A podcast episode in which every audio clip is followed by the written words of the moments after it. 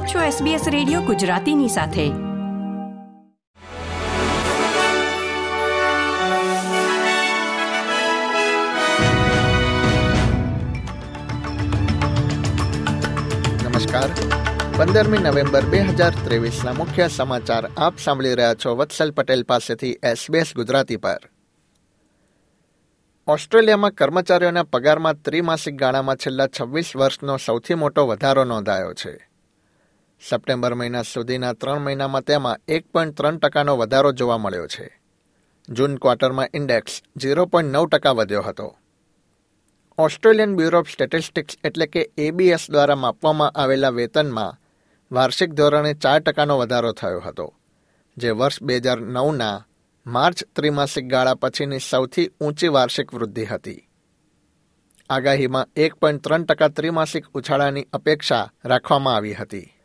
Price ઇન્ડેક્સના વડા Mitchell માર્કવર્ડે જણાવ્યું હતું કે ઘણા પરિબળોના કારણે આ ત્રિમાસિક ગાળામાં સરેરાશ કલાકના વેતનમાં વ્યાપક વધારો જોવા મળ્યો છે. વિરોધ પક્ષના નેતા પીટર ડટનનું કહેવું છે કે તેમણે વડાપ્રધાનને એક પત્ર મોકલ્યો છે અને જેમાં તેમણે નેશનલ કેબિનેટની બેઠક બોલાવી દેશમાં યહૂદી સમુદાય વિરોધી લાગણીઓને સંબોધવા માટે જણાવ્યું છે. જુલાઈ મહિના બાદ પોતાની પહેલી પત્રકાર પરિષદમાં પીટર ડટને વડાપ્રધાન એન્થની એલ્બાનીઝી પર આરોપ મૂક્યો હતો કે તેઓ મહત્વના મુદ્દાઓનો સામનો કરવા માટે અસમર્થ છે. અને તેમણે ઓસ્ટ્રેલિયનોની સલામતી સુનિશ્ચિત કરવા માટે જણાવ્યું હતું. વિરોધ પક્ષના નેતાએ હાલમાં ગાઝામાં ચાલી રહેલા યુદ્ધને કારણે યહૂદી સમુદાય વિરોધી ભાવના બદલ ઊંડી ચિંતા વ્યક્ત કરી છે. લગભગ એક તૃતીયાંશ જનરલ પ્રેક્ટિશનર્સ આગામી પાંચ વર્ષમાં નિવૃત્ત થવાની યોજના ધરાવે છે, જેના પગલે વ્યવસાયિક સંસ્થા તરફથી સમુદાયમાં ડોક્ટરોની સંખ્યા વધારવા માટે અપીલ કરવામાં આવી છે.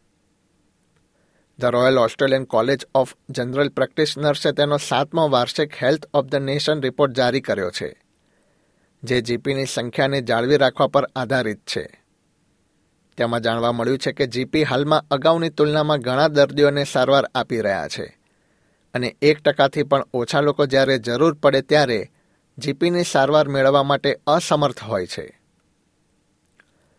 સિલિકોસિસ પેદા કરતી સામગ્રી પર રાષ્ટ્રીય પ્રતિબંધ માટે દબાણ વધતા બનિંગ્સ એન્જિનિયર્ડ સ્ટોનનું વેચાણ બંધ કરવાની તૈયારીમાં છે.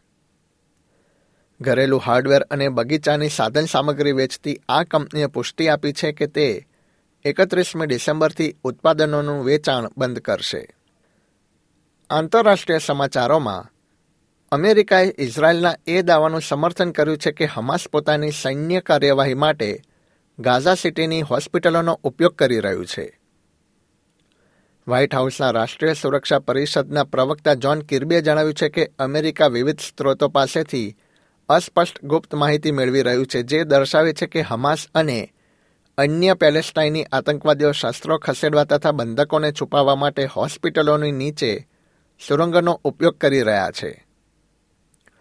સોમવારે એટલે કે તેરમી નવેમ્બરની રાત્રે ઇઝરાયેલી સંરક્ષણ દળે એક વીડિયો જારી કર્યો હતો જેમાં કેવી રીતે હમાસ રેન્ટીસી ચિલ્ડ્રન્સ હોસ્પિટલનો ઉપયોગ કરી શસ્ત્રોના સંગ્રહને તથા બંધકોને એક સ્થાનેથી બીજા સ્થાને ખસેડવા માટે ઉપયોગ કરી રહ્યું છે.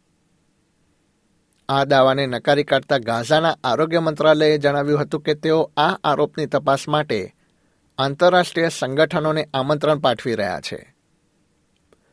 એસબીએસ ગુજરાતી પર આ હતા બુધવાર પંદરમી નવેમ્બર બે હજાર ત્રેવીસના મુખ્ય સમાચાર.